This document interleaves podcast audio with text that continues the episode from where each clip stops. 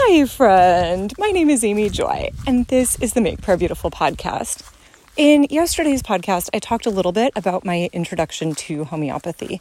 And over the next few years, after the first astonishing instance of my son's instantaneous going to sleep, I learned more and experimented more and continued to see really astonishing results. So, I want to mention, first of all, what I love about homeopathy is although I don't think my midwife's instructions initially were quite right, that if the remedy isn't right for you, it will just pass right through you. There are certain people who are hypersensitive, and for them, the wrong remedy might actually do something to them, but it can be easily be antidoted. It's not a problem. Um, and most of the time, people who are hypersensitive know who they are and are not going to just be taking anything. I, uh, yeah, so that's that's that. But more or less, what she said was correct. That if you take the wrong remedy, it's not really going to affect you. You're you're going to be able to move forward and then try a different remedy if uh, if you need to. So, and the one of the ways, well, there's two ways that you can tell if you've taken the right remedy. One of them is if the person who is not feeling well falls asleep. So, this was what happened to my son. He was mid scream, very upset, immediately fell asleep. When he woke up, however long later that was, he was really just fine and healed fine. Everything was fine. It was crazy. The other thing that happens is that you just feel better. you just kind of magically perk up. And I have a crazy example. I was on vacation with my sister at one point and this would have been so many years later, a decade maybe afterwards. And we were all in a little um, hotel suite. We were going to go to Colonial Williamsburg, which is one of my happy places. And I woke up, did breakfast with the children, went to the bathroom, and I was peeing blood. And I was kind of like, that is so odd. Like I don't, I don't have any pain really, maybe a little bit, but not to the extent of like real extensive kidney damage that I would be peeing blood. And uh, thankfully, I think my sister had brought her homeopathic remedy kit because at the time I wasn't that astute to bring it with me wherever I went. And so I took one of the remedies for uh, UTI, and almost immediately I thought, oh my goodness, I have got to go to sleep. So I was kind of like, sorry, Janelle, I'm just going to go take a nap. And she's like, you do what you need to do. And I laid down, and for about five minutes, I just laid there and was like, oh, this feels so nice to just rest. But then I thought, we have something like five or six kids who are all fairly young in this small little suites. I can't leave Janelle to just manage this until I wake up from my nap, however long that will be. So I pulled myself together and we headed off to Colonial Williamsburg. And that morning, anytime there was a chair, I would go and I would sit in the chair.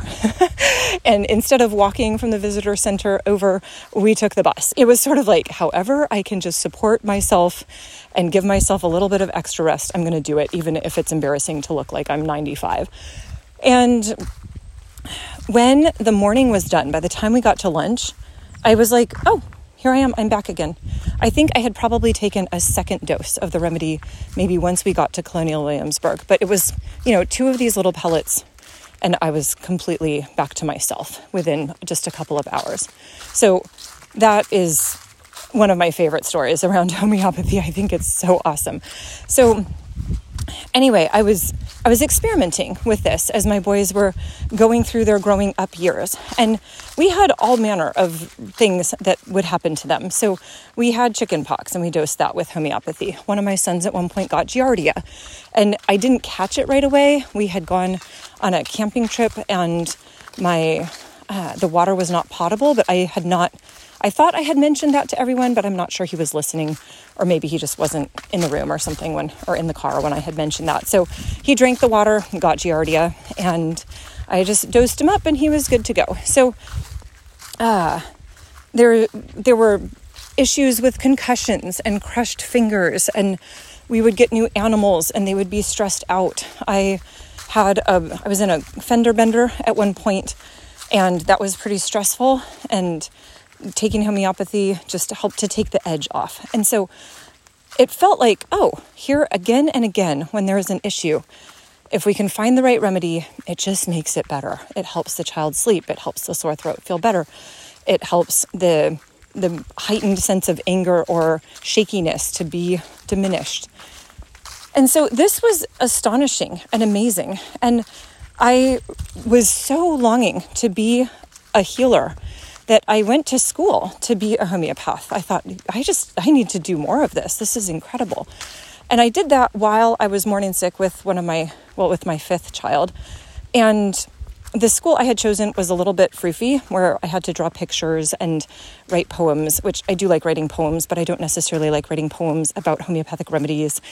And it just was not my style of learning. And so after I finished up that year and got my certificate, I changed schools and started over again. But at that point, I'd now had my fifth son and had no more time for that and basically just dropped out of the program, which was sad, but it just, you know, that's what happens in life sometimes. And so uh, it wasn't until a few years later that the Lord renewed this vision for me to be a healer. And so, yeah, Lord, I thank you that sometimes you give us a dream and we pursue it, but the season isn't right and it goes dormant. Or we try and it's not the right it's not a good fit and it can feel like failure or ashes in the moment.